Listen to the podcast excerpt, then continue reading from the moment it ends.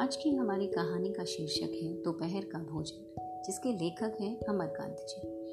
दोपहर का भोजन कहानी गरीबी से जूझ रही एक ऐसे निम्न मध्य वर्गीय परिवार की कहानी है, जिसे भरपेट भोजन भी नसीब नहीं होता।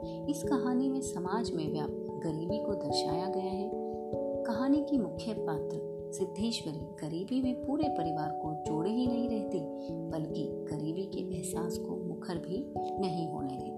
अमरकांत जी ने भी दोपहर के भोजन के समय पूरी कहानी को रसोई में केंद्रित कर दिया और बड़े ही मार्मिक ढंग से कहानी को प्रस्तुत किया। कहानी कुछ इस प्रकार है।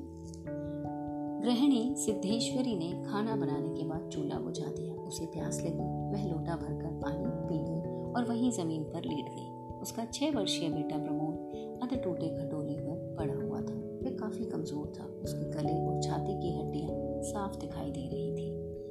उसके मुख पर मक्खियाँ उड़ रही थी। सिद्धेश्वरी ने अपना फटा, गंदा सा ब्लाउज उसके मुँह पर डाल दिया और स्वयं किवाड़ की आड़ में खड़ी होकर गले को निहारने लगी।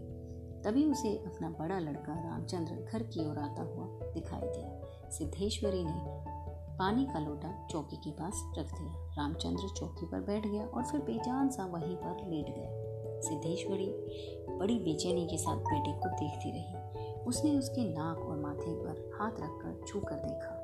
रामचंद्र ने तभी आँखें खोली, फिर हाथ पैर धोने के बाद चौकी पर आकर बैठ गया। माँ सिद्धेश्वरी ने खाना लाने के लिए पूछा। उसने बाबूजी के बारे में पूछा और पता चला कि वे अभी नहीं आए हैं। रामचंद्र की आयु लगभग 21 वर्ष है। वह दुबला, पतला, गोरे रंग का था। वह एक स्थानीय समाचार पत्र के दफ्तर में प्रूफ रीडिंग का काम सीखता है। वह इंटर पास है। सिद्धेश्वरी ने खाने की थाली रामचंद्र के सामने लाकर रख दी। उसमें दो रोटियाँ, एक कटोरा पनियाई दाल और चने की तरकारी।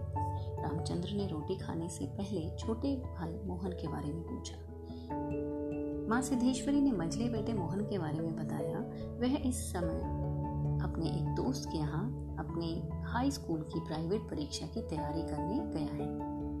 हालाँकि सिद्धेश्वरी को स्वयं नहीं पता कि उसका मंझला बेटा कहाँ गया है। लेकिन वह रामचंद्र से इस विषय में झूठ बोल देती है, ताकि उनमें आपस में किसी भी प्रकार का झगड़ा ना हो।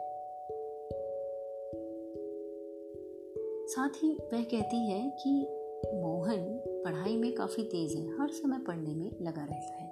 रामचंद्र खाना खाने लगा। माँ ने उससे पूछा, दफ्तर में कुछ हुआ क्या? रामचंद्र ने रुखाई से उत्तर दिया, समय आने पर सब ठीक हो जाएगा। फिर रामचंद्र ने बालक प्रमोद के बारे में पूछा, माँ ने कह दिया कि आज यह बिल्कुल नहीं रोया था, क्योंकि इससे पहले किसी चीज़ के लिए जिद करके प्रमोद काफ़ी ज़्यादा रोया था। माँ ने रामचंद्र से और रोटी लेने की जिद की, रामचंद्र ने इनकार कर दिया। तत्पश्चात मंझला बेटा मोहन आ गया। वह हाथ पैर धोकर पीढ़ी पर बैठ गया। उसका रंग सांवला था। चेहरे पर चीचक के दाग थे। सिद्धेश्वरी ने उसके आगे में खाने की थाली रख दी। माँ ने उससे भी एक रोटी लेने की जिद की तो उसने केवल दाल ही ली और दाल को पी गया। तभी घर के मालिक यानी मुंशी चंद्रिका प्रसाद जी जूते घसीटते हुए घर की ओर आए और राम का नाम लेकर चौकी पर बैठ गए। उनकी उम्र लगभग पैंतालीस वर्ष की थी, लेकिन रंग रूप से वो पचास या पचपन के लगते थे कपड़े काफ़ी गंदे पहने थे, वे खाना खाने बैठ गए। उन्होंने बड़के लड़के के बारे में पूछा, सिद्धेश्वरी ने बताया कि वह अभी खाना खाकर काम पर गया है। वह कह रहा था कि कुछ ही दिनों में नौकरी लग जाएगी। वह कहता है कि पिताजी देवता के समान है। इस प्रकार यहाँ सिद्धेश्वरी मुंशी जी को भी अपने बड़े बेटे के विषय में झूठ बोल देती है कि वह मुंशी जी की तारीफ़ कर रही कर रही थी। तो तारीफ़ सुनकर मुंशी जी के चेहरे पर भी चमक आ गई। वे बोले, बड़का का दिमाग बहुत तेज है। अब मुंशी जी खाना खाने लगे। सिद्धेश्वरी ने पूछा, फूफा जी, बीमार है, कोई समाचार नहीं आया? सूचना दी गई, गंगा शरण बाबू की लड़की की शादी तय हो गई। लड़का एमए पास है। अब मुंशी जी खाना खा रहे हैं और इस विषय पर उनकी आपस में वार्तालाप हो रही है। पत्नी ने और रोटी लेने की जिद की। उसने पति के मांगने पर थोड़ा सा गुड़ दे दिया। मुंशी जी के खाने से निपटने के पश्चात सिद्धेश्वरी अब स्वयं छोटी थाली लेकर चौके में ज़मीन पर बैठ गई खाने की सामग्री में खाना काफ़ी कम बचा था, केवल एक रोटी थी। तभी उसे प्रमोद की याद आई। तो उसने आधी रोटी प्रमोद के लिए रख दी और आधी रोटी से स्वयं ग्रास तोड़कर खाने लगी। तभी तभी उसकी आँखों से आँसू बहने लगे। सारा घर मक्खियों से भिन भिन आ रहा था। दोनों लड़कों का कहीं नहीं पता था और मुंशी जी औंधे मुँह पड़े निश्चिंतता से सो रहे थे।